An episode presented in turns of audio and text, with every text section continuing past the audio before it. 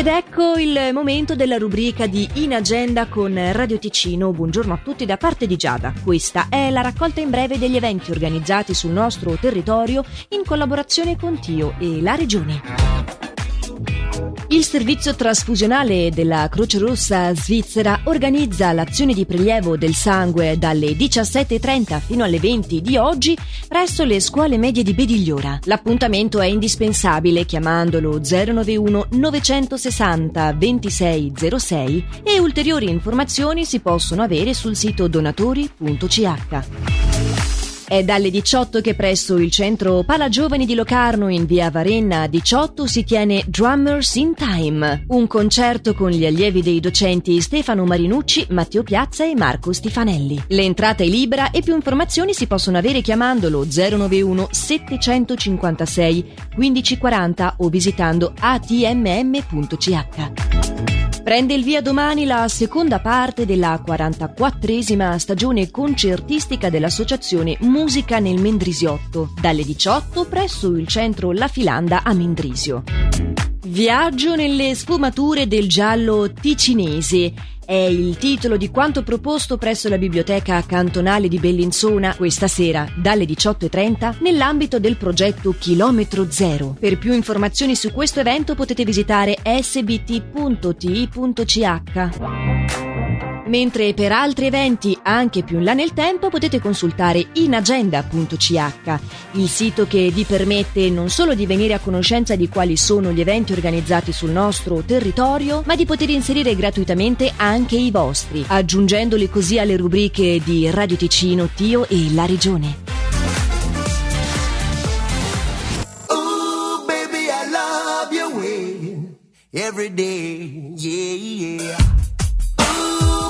I love your way eh? every day,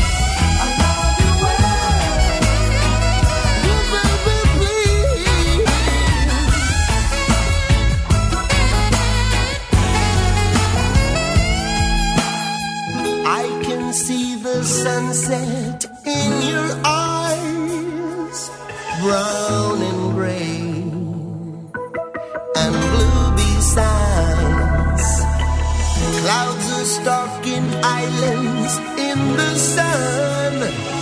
I wish I could buy one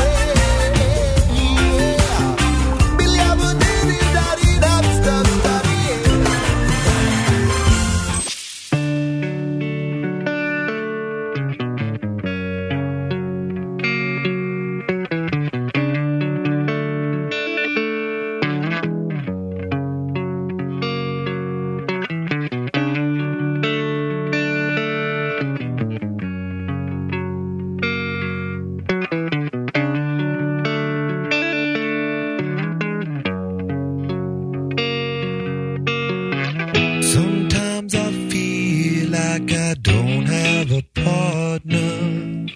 Sometimes I feel like my only friend is the city I live in, the city of angels. Lonely as I am, together